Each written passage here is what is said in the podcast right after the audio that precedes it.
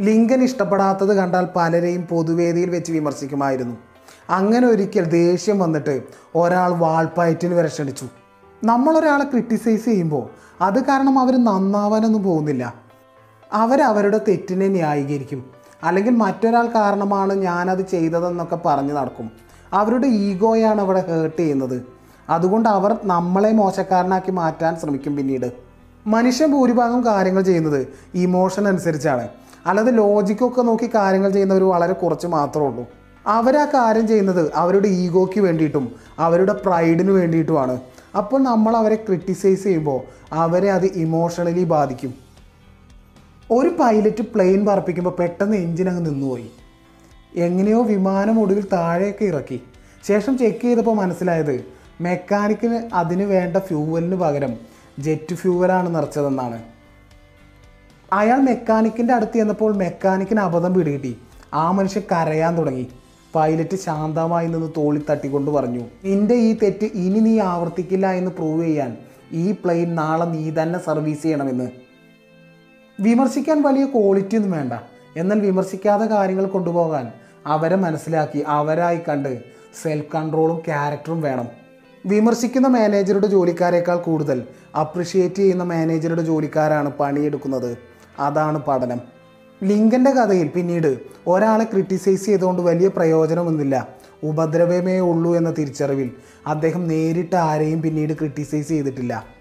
ആയിരത്തി തൊള്ളായിരത്തി മുപ്പത്തി ആറിൽ പബ്ലിഷ് ചെയ്ത Dale കാർണഗിയുടെ how to influence and influence പീപ്പിളിലെ ആദ്യ പോയിന്റ് ക്രിറ്റിസിസം ഈസ് ഡേഞ്ചറസ് നമുക്ക് എങ്ങനെ മറ്റൊരാളെ കൊണ്ട് പണിയെടുപ്പിക്കാൻ കഴിയും?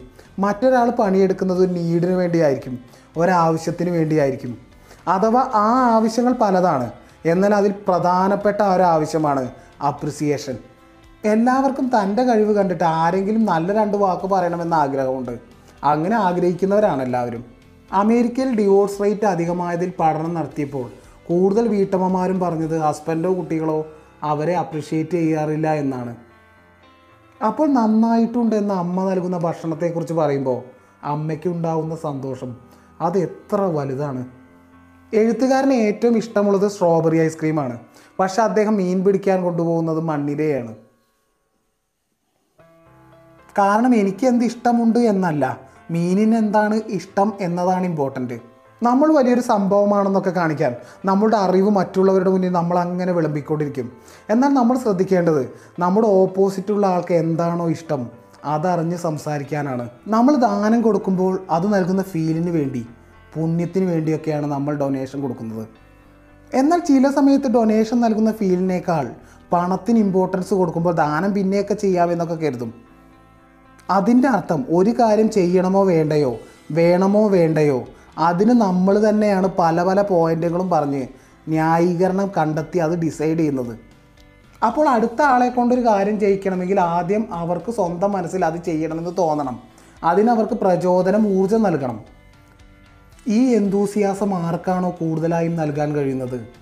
അവർക്കേ ഫോളോവേഴ്സ് ഉണ്ടാകൂ.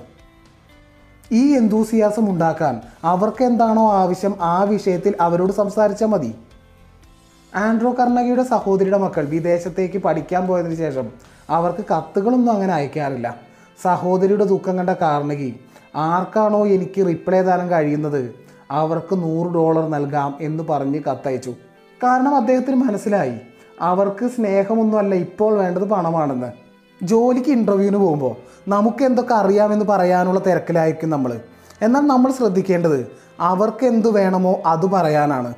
സെയിൽസൊക്കെ ചെയ്യുന്ന ആൾ എന്റെ ടാർഗറ്റ് തികയ്ക്കണം നിങ്ങളിത് വാങ്ങൂ പ്ലീസ് എന്ന് പറയുന്നതിനേക്കാളൊക്കെ നല്ലത് ഇത് വാങ്ങിയാൽ നിങ്ങളുടെ ജീവിതത്തിൽ എന്തൊക്കെ മാറ്റങ്ങൾ ഉണ്ടാകും എന്നവരെ ബോധ്യപ്പെടുത്തുകയാണ്. അപ്പോഴാണ് കൂടുതൽ ഫലമുണ്ടാവുക മറ്റുള്ളവരുടെ മനസ്സിൽ ആവശ്യത്തെ വിതയ്ക്കണം. അഭ്യർത്ഥിക്കുന്നത് കൊണ്ട് ഇവിടെ ആരും സഹതാപത്തിൽ കൂടുതൽ ഒന്നും തരാൻ പോകുന്നില്ല. ലോങ് വീഡിയോ തന്ന് നിങ്ങളെ ബോറടിപ്പിക്കാൻ ആഗ്രഹിക്കാത്തത് കൊണ്ട് സെക്കൻഡ് പാർട്ടുമായിട്ട് അടുത്ത വീഡിയോ കാണാം. It's me M K Jayadev